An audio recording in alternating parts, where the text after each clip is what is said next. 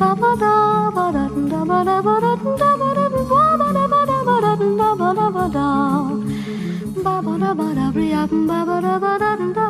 Ed eccola rotoclassica nel suo splendore domiciliare, a distanza, virtuale, chiamatelo come volete, ma la materia è abbastanza buona dal punto di vista qualitativo e anche quantitativo, devo dire. Eh, sono sempre un po' perplesso sul fatto che i concerti pop e rock siano stati annullati con un colpo di falce, e mentre i concerti per la classica e per la lirica abbondano quest'estate, si stanno preparando ad accendere, anzi già i, i, motori sono già accesi per quanto riguarda le norme di salvataggio dall'eventuale contagio, ne abbiamo sentite nelle altre puntate di tutti i colori e di tutte le possibilità.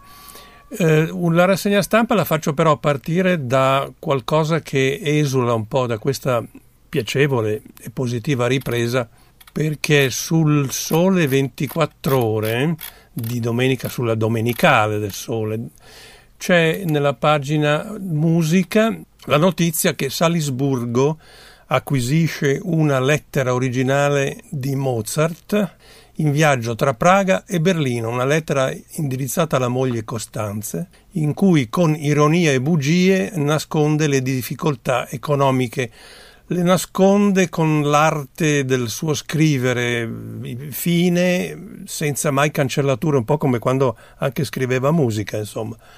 E Carla Moreni ne scrive così un pizzico di feticismo c'è, bisogna ammetterlo, ma trattandosi di Mozart appare più che giustificato. Ecco la notizia, il Mozarteum di Salisburgo fondazione che raduna il maggior numero di documenti riguardanti il musicista, ha da poco acquisito una letterina di Wolfgang Amadé alla moglie. Il testo già noto, tradotto e catalogato, però mancava dell'originale e quindi possiamo trovarlo sulle pubblicazioni delle lettere mozartiane, questo in data 10 aprile 1789 in solitudine, in viaggio tra l'allegro e il malinconico, scriveva a Costanze da Praga. Era un venerdì santo.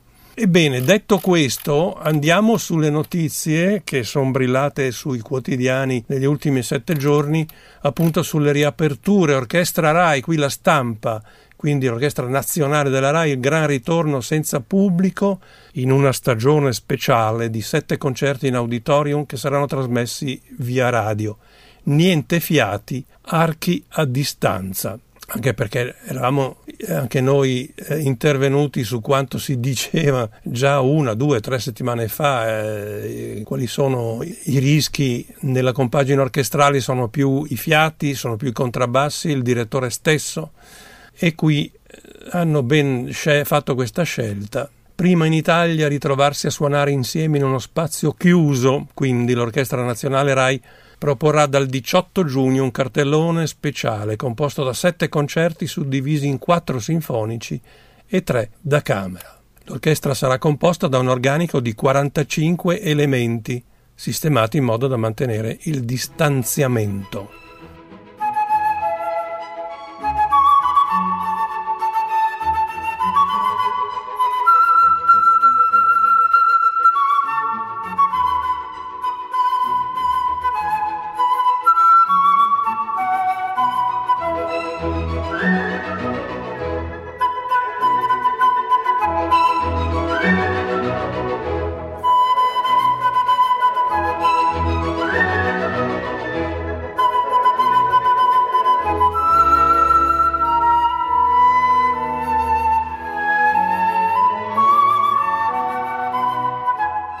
Dopodiché, già la volta scorsa volevamo dirvelo, il progetto del canto della rinascita della società del quartetto, affidato a nove compositori. A eseguirli sarà l'ensemble Sentieri Selvaggi di Carlo Boccadoro, voci soliste Carmela Remigio, Monica Baccelli, questo a ottobre, noi, giochiamo in anticipo naturalmente.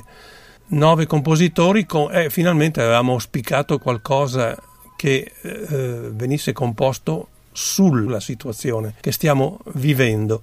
Un canto libero e plurale declinato da artisti diversi, quindi Arcà, Betta, Boccadoro stesso, Silvia Colassanti, Michele Dall'Ongaro, Matteo D'Amico, Ivan Fedele, Carlo Galante e Fabio Vacchi. I titoli qualcuno c'è, insomma, 9 marzo 2020, aforismi di guarigione, ecco, tutti hanno aderito al progetto con slancio generoso, eccetera, eccetera. I nove brani, in rispetto alle norme di sicurezza, prevedono un organico di sei strumenti al massimo, così che gli esecutori possano suonare alla giusta distanza. Va bene. Andiamo a vedere invece un articolone sul Corriere del 23 scorso la classica non si ferma, tutti i festival che ripartono con la musica dal vivo. Riccardo Muti inaugura Ravenna, poi c'è Spoleto, riparte l'Italia del festival, distanze, musicisti, eh, questo quasi tutto all'aperto. C'è il ROF, il Rossini Opera Festival di Pesaro, però con dei recital, così come fa l'Arena di Verona e il Ravenna Festival che aprirà il 21 giugno con Riccardo Muti e la sua orchestra Cherubini alla Rocca Brancaleone, una fortezza che è lo spazio in cui Muti 30 anni fa diresse il primo concerto della nostra rassegna, dice il sovrintendente Antonio De Rosa. Il 30 agosto ecco il Festival di Spoleto, opererà in due spazi, Piazza Duomo e Teatro Romano. Aspettano gli spettatori stranieri, eh, si sa, con un po' tutta l'Italia aspetta turisti e spettatori speriamo nei francesi, dice il sindaco di Pesaro. Poi cosa c'è altro? Beh, Roma abbiamo già detto Villa Borghese e al Festival Puccini di Torre del Lago il direttore Battistelli, direttore artistico, tre nuove produzioni, Tosca, Madama Butterfly Gianni Schicchi. Vabbè, seguiremo tutto questo per quanto possibile, per quanto buono. L'ultima cosa è un'intervista a Sonia Ionceva, parteciperà anch'essa, mi sembra, a concerti dell'Arena e aspetta le sue traviate a Firenze e a Verona e poi dice che sta lì tranquilla. Spero che i teatri riaprano per quanto possibile già nei prossimi mesi. Parlo ogni giorno con i sovrintendenti, c'è tanta volontà di ricominciare, è triste vivere in questo tempo sospeso e malinconico.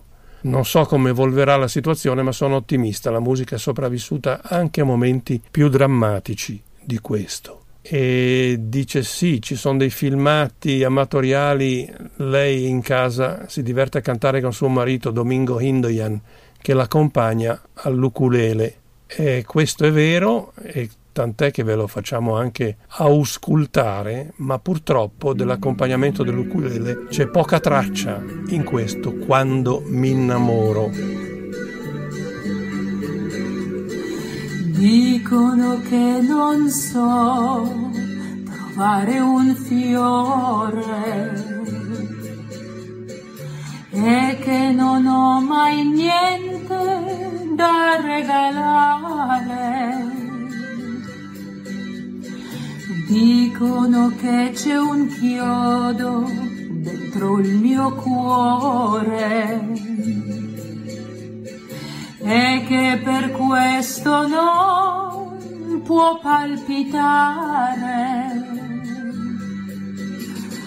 Ma il mio ragazzo sa che non è vero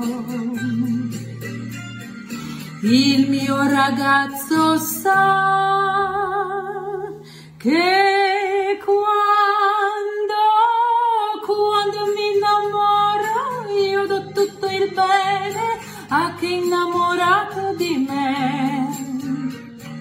E non c'è nessuno che mi può cambiare, che mi può staccare da lui. Restando un po' in argomento, visto che la volta scorsa abbiamo fatto sentire le voci di tre sovrintendenti sulla riapertura dei concerti estivi, c'è anche la voce di Onofrio Cutaia, che è il direttore generale di spettacoli dal vivo. Sentiamo che precisazioni ci fa, oltre a quelle che ci hanno dato i tre sovrintendenti la volta scorsa. Intanto mi sembra di poter dire che la creatività, la progettualità dei teatri già si manifesta in una maniera significativa. Certo la palla passa moltissimo ai creativi in questo momento, cioè alla capacità di mettersi in gioco, molto d'accordo con le parole appunto di Orazzi, tutto sommato anche con quello che diceva Carlo Fuortes, no? ripensare il teatro, ripensarlo dando, cercando di dare una risposta in termini di messa in scena al tempo presente. Il tempo presente in questo momento è quello del coronavirus. Intanto le regole che sono state emanate mi sembra che intanto vadano incontro uh, al periodo, alla stagione che, che, ci si presenta davanti, la stagione estiva. Quindi mi sembra che anche il governo abbia voluto, eh, il Comitato Tecnico Scientifico naturalmente, dare una possibilità in più in questo momento agli spazi all'aperto. Si parla di mille spettatori, in un primo momento erano mille persone complessivamente, oggi invece noi parliamo di mille spettatori oltre l'area tecnica, oltre l'area artistica. Dunque se voi pensate anche ai grandi concerti, evident- grandi concerti pop, rock, no? che evidentemente sono stati rinviati, mi pare che gli annunci sono molto chiari no? di questi giorni, all'estate prossima, perché per l'appunto prevedono una grandissima quantità di persone e non avrebbero senso altrimenti in presenza. Quindi le mille persone sono da immaginare un limite oltre il quale probabilmente eh, la percentuale di rischio calcolata dal Comitato Tecnico Scientifico eh, sale ampiamente, tenete conto che le mille persone devono essere distanziate, devono essere ben distanziate, devono avere tutti i dispositivi di sicurezza e anche la scena, ora se ce la ricordiamo da quella che abbiamo visto appunto dal bellissimo progetto comunque di Arena no? della signora Gasdia che ha spiegato molto bene nei, nei, nei giorni scorsi, comunque anche lì si prevede un distanziamento, cioè Altra cosa importante, il Comitato Tecnico Scientifico ha tolto di mezzo le mascherine, evidentemente per la parte artistica, però questo non significa che si possa rischiare. Tenete conto che eh, le notizie le conosciamo tutti, tenete conto che eh, sono misure sulle quali vigila il Comitato Tecnico Scientifico, eh, il governo naturalmente, vedremo, vedremo il da farsi successivamente se mh, mm, la curva eh, epidemiologica dovesse scendere, naturalmente si potrebbero, immagino che si potrebbero prendere degli altri ulteriori provvedimenti. Per il teatro chiuso c'è un po, di, un po' di tempo in più, tenuto conto che è molto naturale che in questo momento siano chiusi i teatri al chiuso, proprio perché siamo vicini diciamo, alla stagione estiva.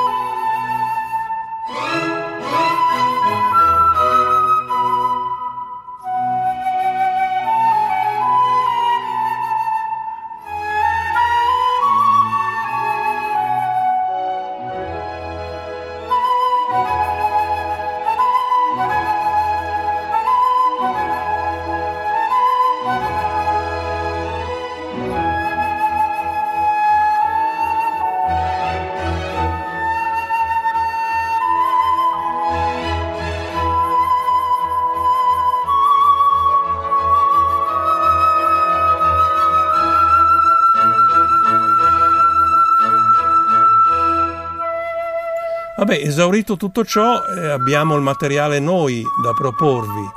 Ecco quindi Luca Chierici che torna in campo con un concerto alla Staatskapelle di Dresda, diretto da Christian Tillemann, ma è meglio che ce lo dica lui che cosa ci fa ascoltare. Tra i concerti importanti che hanno avuto luogo all'estero subito prima del lockdown vi sono sicuramente le sinfonie, il ciclo delle sinfonie di Beethoven dirette da Christian Thielemann alla testa della sua orchestra, la Staatskapelle di Dresda. Tilleman è un direttore molto discusso, è stato un direttore molto discusso soprattutto per il suo carattere non sempre facile e accomodante che lo ha spesso allontanato dai grandi centri musicali, ma nel caso italiano direi che forse è più corretto affermare che la sua statura ha intimorito non poco colleghi anche molto famosi e quindi anche le direzioni di, di teatri, di società dei concerti, quando se lo potevano permettere, hanno optato per il silenzio. Ci sono stati quindi lunghi periodi in cui Telemann ha diretto poco in Italia, anche se per fortuna un certo ostracismo nei suoi confronti si va via via stemperando. Alla Scala ce lo ricordiamo con appena quattro concerti in un periodo che va dal 1990 ad oggi, direi pochi se pensiamo a un intervallo di tempo di 30 anni per un direttore così famoso. Lo ricordiamo nel settembre del 1990 con un programma straussiano e con il concerto di Brahms eh, eseguito da Otto Ughi, poi ci fu un'altra apparizione nel 93, un concerto di beneficenza per la Croce Rossa e nel 2017 la prima sinfonia di Bruckner e mi sembra un concerto beethoveniano con Rudolf Buchbinder. Per fortuna la carriera eh, di Tillemann non ha conosciuto soste in Germania e in altri paesi come ad esempio la Francia e oggi il suo Beethoven che va mh, mm, presentando con il ciclo completo delle sinfonie ha davvero pochi confronti. Vi propongo quindi per l'ascolto parte del finale della quinta sinfonia eseguita a Dresda il 14 gennaio scorso, cioè poco tempo prima della eh, infausta interruzione che ci ha privato di tanti eventi in questo periodo.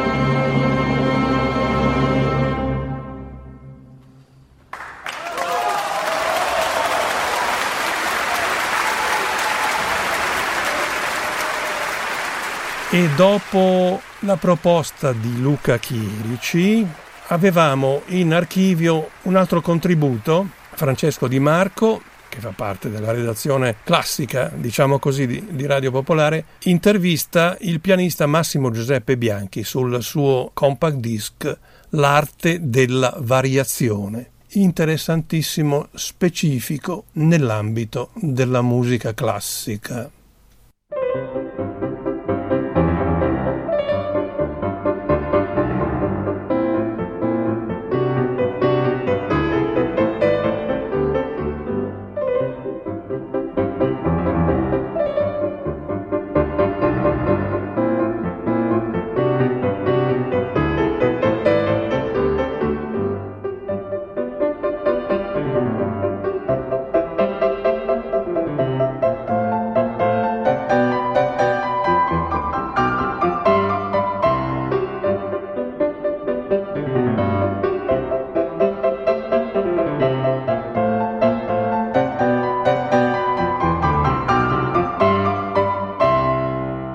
Radio Popolare insieme a Massimo Giuseppe Bianchi eh, che ha appena pubblicato e appena uscito con il suo ultimo disco per Decca Italy The Art of Variation e le chiedo subito maestro come è nato questo disco. Il disco è nato come omaggio a Schubert. Io volevo dedicare un, eh, una registrazione a questo autore che amo molto. Ho deciso però di fare un omaggio speciale, ossia di articolare questa incisione su diversi piani. Ho pensato allora di includere tutte le opere in forma di variazione di Schubert, che non sono, non sono moltissime e sono tutte di grande significato, sia musicale che pianistico, e di aggiungere dei cicli di variazione su tema di Schubert. Quindi questo lavoro diciamo, si imposta su diversi piani narrativi. C'è la variazione, infatti il disco si chiama The Art of Variation, ma anche un omaggio diciamo, a Schubert e degli omaggi incrociati di autori di epoche diverse che hanno voluto confrontarsi con la poetica del grande autore che tutti conosciamo e non ci stanchiamo mai di ascoltare.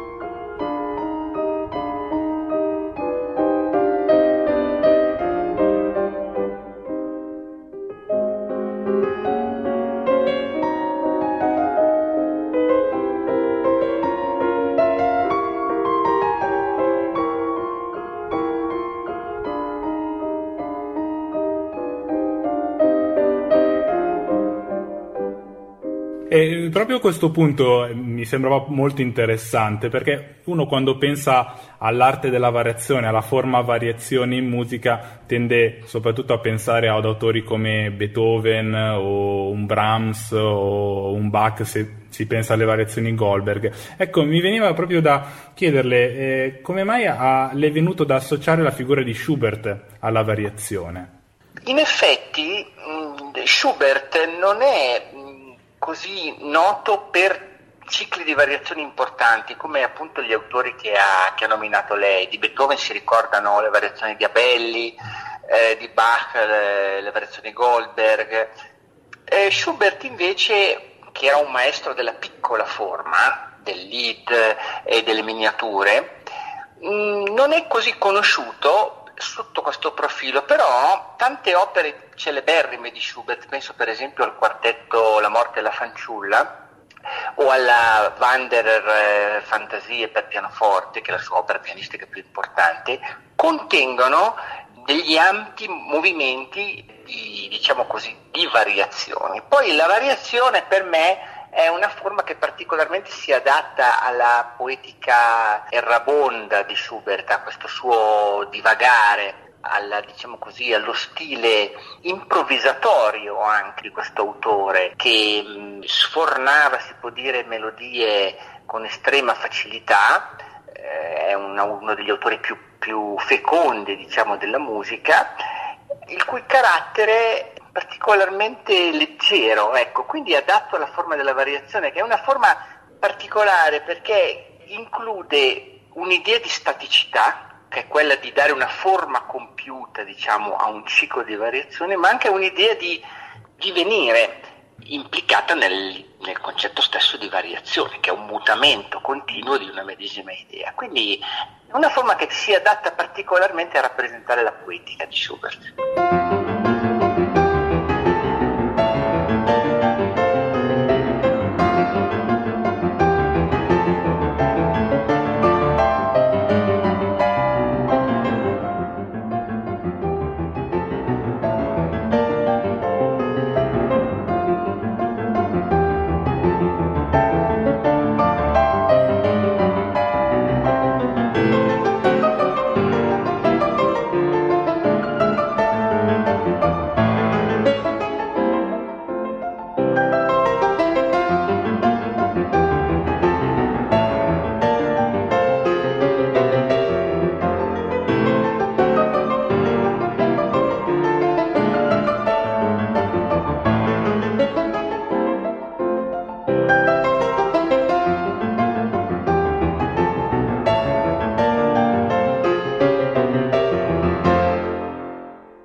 Certamente mh, poi l'arte della variazione viene declinata in maniera diversa eh, tra i vari compositori. Come cambia l'approccio alla variazione nei vari compositori, in particolare quelli che ha affrontato lei in questo disco, vale a dire Czerny, Godowski, Lachenmann? Cioè, ci sono degli elementi in comune tra i vari compositori nell'approccio a questa forma musicale e, e, e ci sono delle, degli elementi di discordanza? Ci sono più elementi di discordanza che elementi in comune. Eh, Cerny esprime l'epoca nella quale visse, cioè un'epoca in cui eh, vige una musica ornamentale, una musica piuttosto anche se vogliamo esteriore, espressione di quel mondo, di quel mondo borghese che voleva essere rassicurato anche talune espressioni musicali. Poi chiaramente Beethoven e Schubert hanno contrastato questa tendenza, ma eh, Czerny es- esprime un po' una tendenza più mainstream, diciamo. Quindi la variazione di Czerny è una variazione esteriore, brillante, eh, molto consapevole del, delle risorse dello strumento, ma tutta eh, volta verso la decorazione.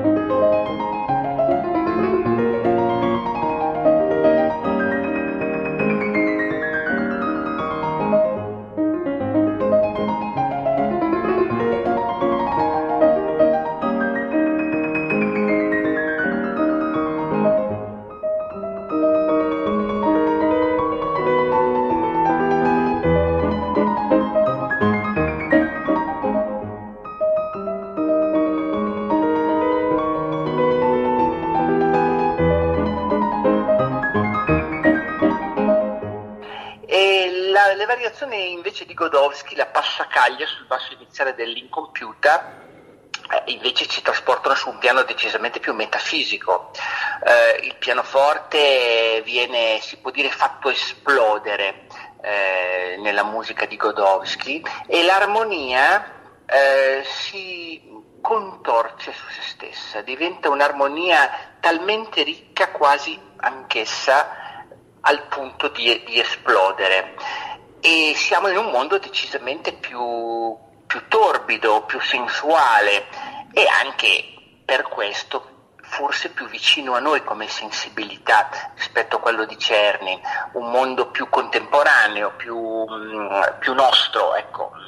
Le variazioni di Lackerman invece sono eh, un'opera diciamo più mentale, un'opera nella quale eh, la grande musicalità di questo autore si sublima in un discorso più astratto. Sono variazioni misteriose dal carattere quasi indefinito, nelle quali solo un ascolto attento ci rivela la, la bellezza e anche la febbre, diciamo, romantica racchiusa in esse, che però non è evidente a un primo ascolto. Quindi sono tre mondi davvero differenti, ma secondo me tutti e tre insieme ci danno la misura di quanto lontano si sia spinto il verbo schubertiano, di quanto sia attuale proprio la, la sua musica, il suo dire.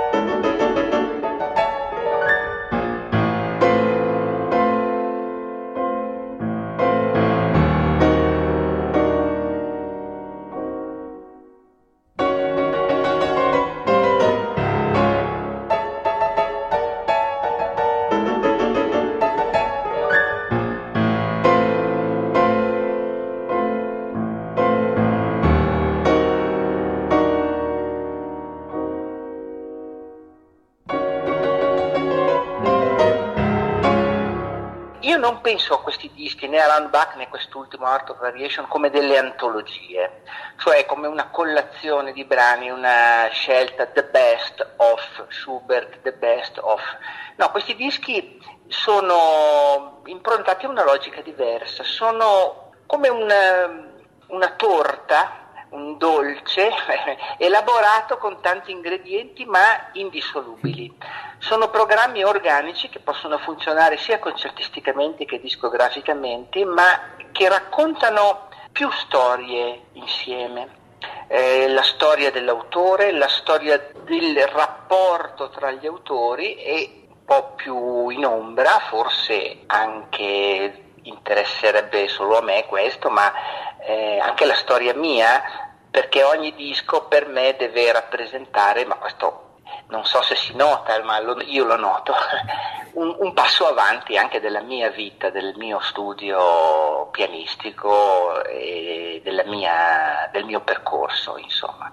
E quindi io credo che non siano delle antologie, ma dei programmi molto coesi. E poi mi è sempre piaciuto mettere in relazione gli autori, mm, scoprire le aderenze anche letterarie, eh, le loro passioni, mm, certi dettagli che ci illuminano anche sulla, sulla loro opera in modo, in modo inaspettato.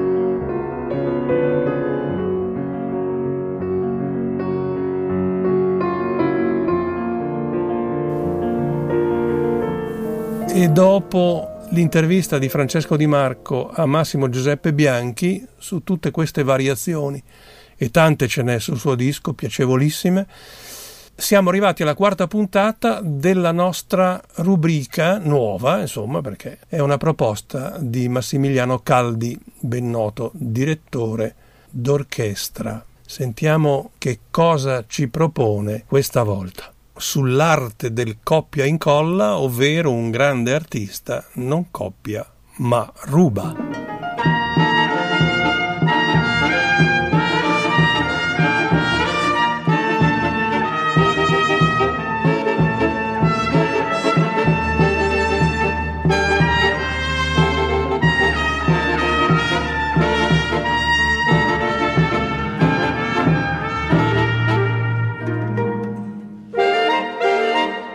Insomma, qua il fenomeno del plagio sta dilagando. Leggevo qualche giorno fa che una nota casa motoristica italiana, quella col nome che suona un po' come plagio, plagio alla napoletana, insomma ci siamo capiti, continua la battaglia legale a difesa del suo modello più iconico a due ruote, quello col nome di insetto a strisce gialle e nere col pungiglione. E pare che siano addirittura intervenute le forze dell'ordine per sventare tentativi di cloni a recenti fiere del ciclo e del motociclo o forse meglio del riciclo in questo caso, ma lasciamo perdere battute, giochi di parole, insetti a due ruote e torniamo ai nostri furti musicali. Eh, esagerato.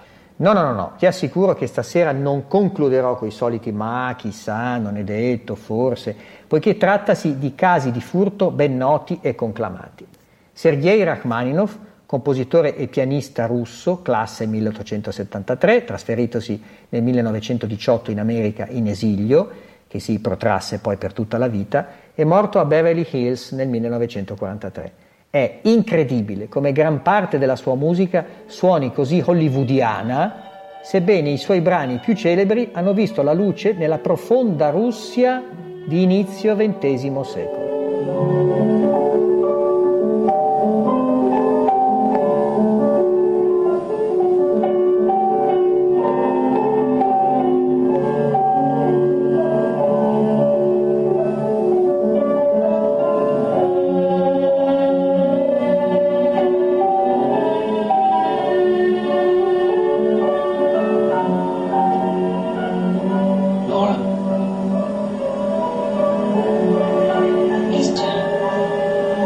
your dream was. It wasn't a very happy one, was it?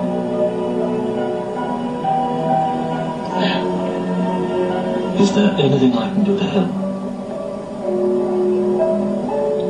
There's was more, You've been a long way away.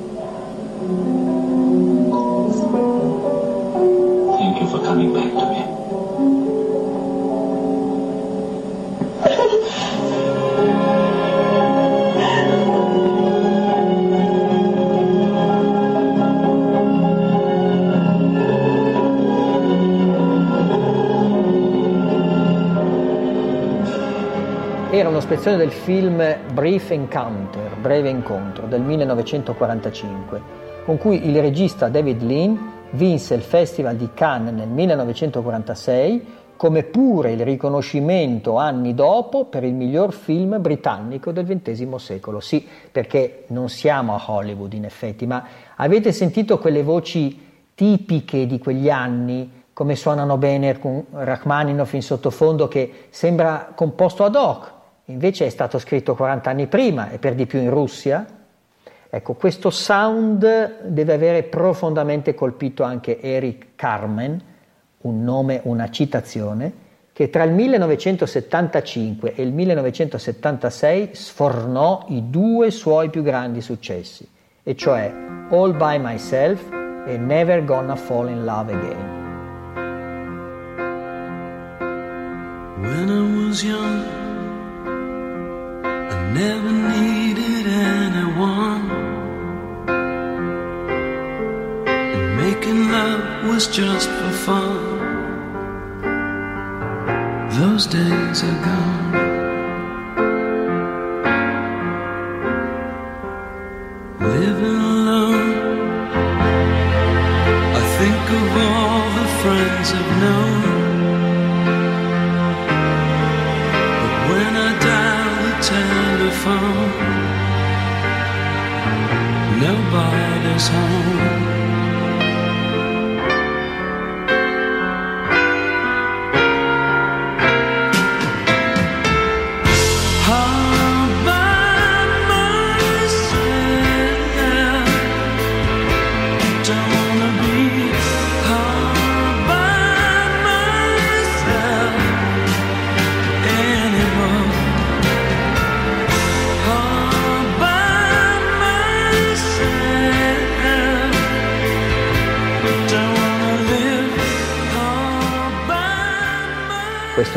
By Myself, Eric Carmen, 1975, ed ora Rachmaninov, secondo concerto per pianoforte orchestra, secondo movimento, 1901.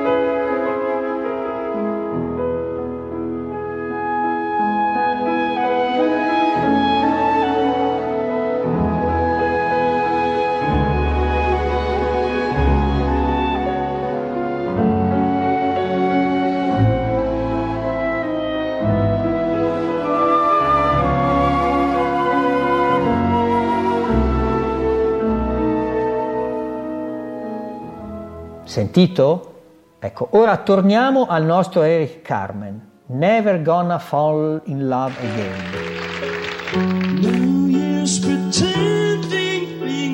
No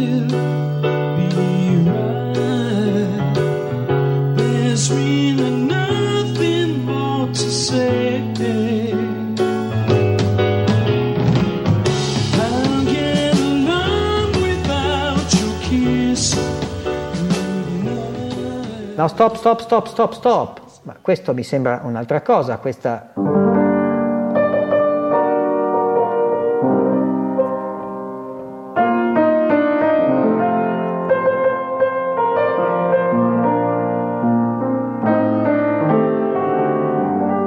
Ma sì, Elton John, Sorry seems to be the hardest word, ma mai titolo fu più appropriato, ma, ma per Carmen.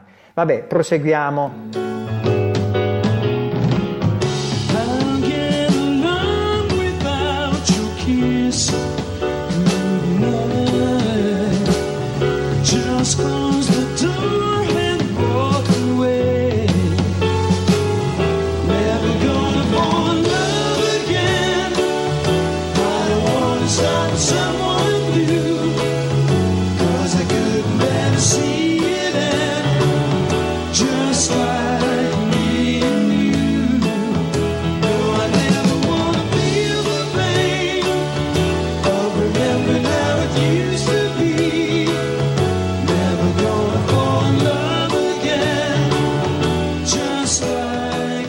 Ed ora Rachmaninov, 1918, terzo movimento, seconda sinfonia.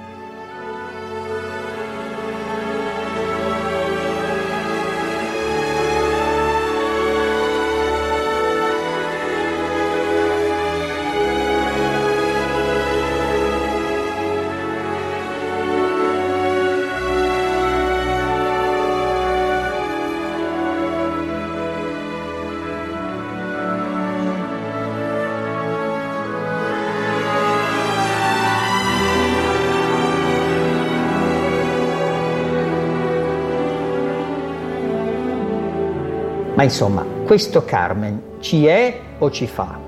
La musica di Rachmaninoff negli Stati Uniti era di pubblico dominio e quando Carmen a metà anni 70 decise di utilizzarla per le sue canzoni, era all'oscuro che al di fuori del suo paese esistesse un copyright.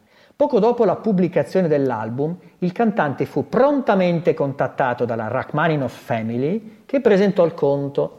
Si accordarono affinché Carmen versasse agli eredi il 12% dei diritti. Tuttavia mi chiedo come fosse venuta a Carmen un'idea così sfrontata. Furto o atto d'amore? Forse la stessa operazione che fece Gounod con la sua Ave Maria che mise letteralmente sopra al primo preludio del clavicembalo ben temperato di Bach? Ma sì, va bene, lasciamoci anche stasera con un bel punto interrogativo.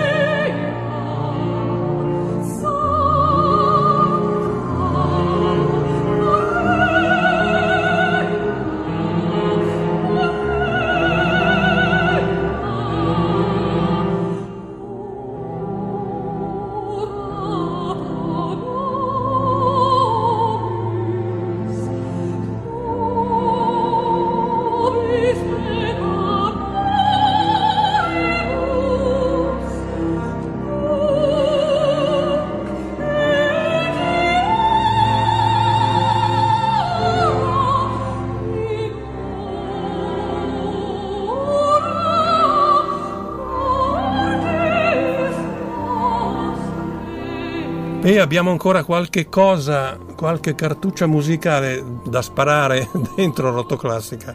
Volevamo raccontarvi Damiano Michieletto che è atteso per la ripresa dell'opera di Roma col Rigoletto, ma ci divertiamo di più ad ascoltarlo tutti i giovedì pomeriggio su Rai 5, qui siamo già alla fase annunci, se non ve ne siete accorti, su Rai 5 col volo del Calabrone prende un'opera e la mette in collegamento con ambiti artistici differenti, diversi dalla musica, con ospiti simpatici, importanti. Era partito addirittura con Capossela ma si è lasciato trascinare dal ecco che appunto un, forse il primo che ha scritto qualcosa assieme a pochissimi altri sul periodo virale. Scopriamo Damiano Michieletto, oltre che regista, anche cantautore.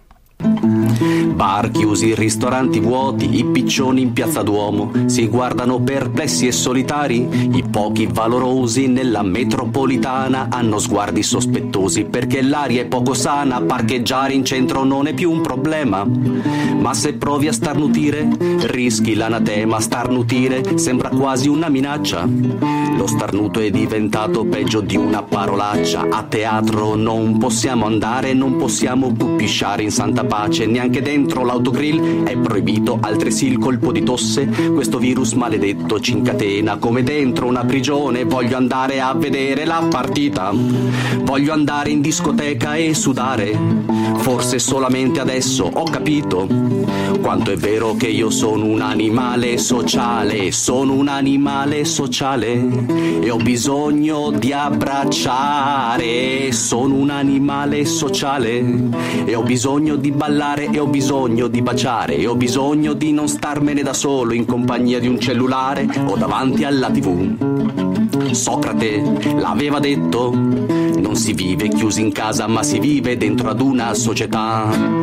Ma forse lo dobbiamo ringraziare questo virus infernale che riflettere ci fa. Non si vive di tecnologia, forse è questa la vera malattia. Voglio andare alla scala a San Siro e ritrovare la bellezza della mia città. L'ossigeno prezioso che ci serve si chiama libertà.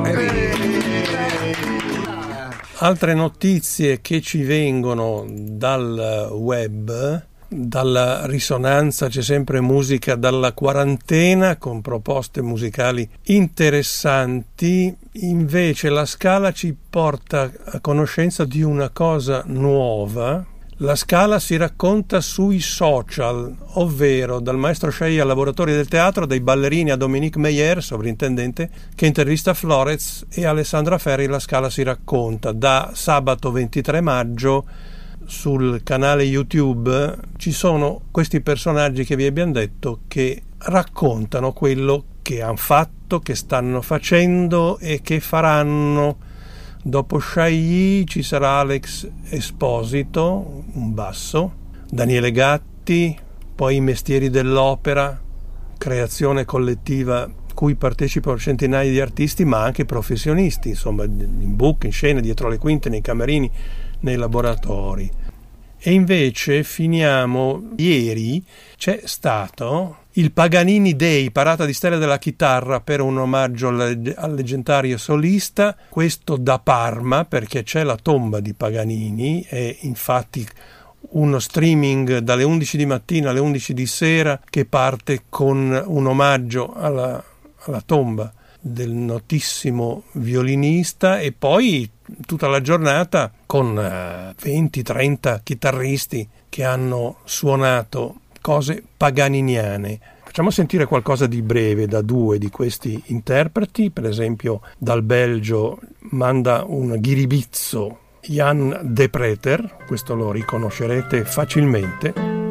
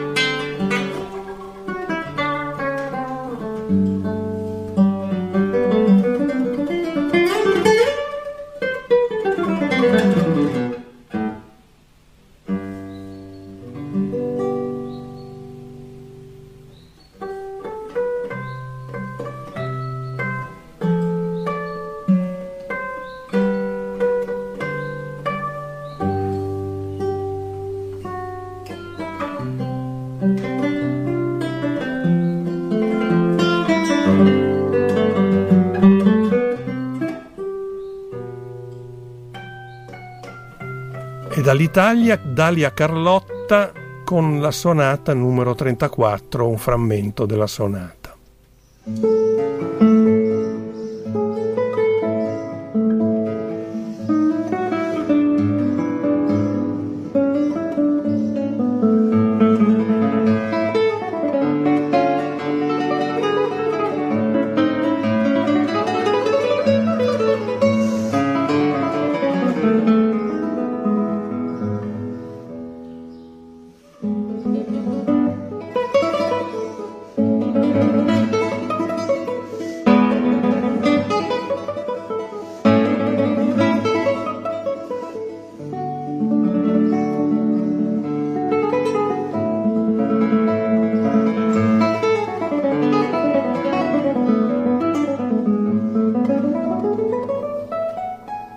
Finiamo però con ancora Paganini, Silvia Chiesa ve la facciamo ascoltare la volta prossima perché il chitarrista parmigiano e direttore artistico della manifestazione Giampaolo Bandini ci offre un momento paganiniano, un ghiribizzo, mi sembra il numero 22, in finale di Rotoclassica, addirittura sulla chitarra del grande violinista, che era anche un ottimo chitarrista, che è stata restaurata dopo 150 anni di forzato silenzio e fu costruita ai tempi dal liutaio napoletano Gennaro Fabbricatore. Bene, penso che tutto il Paganini Day comunque lo troviamo sul suo sito Paganini Guitar Festival, forse è meglio dire, sito Facebook del festival.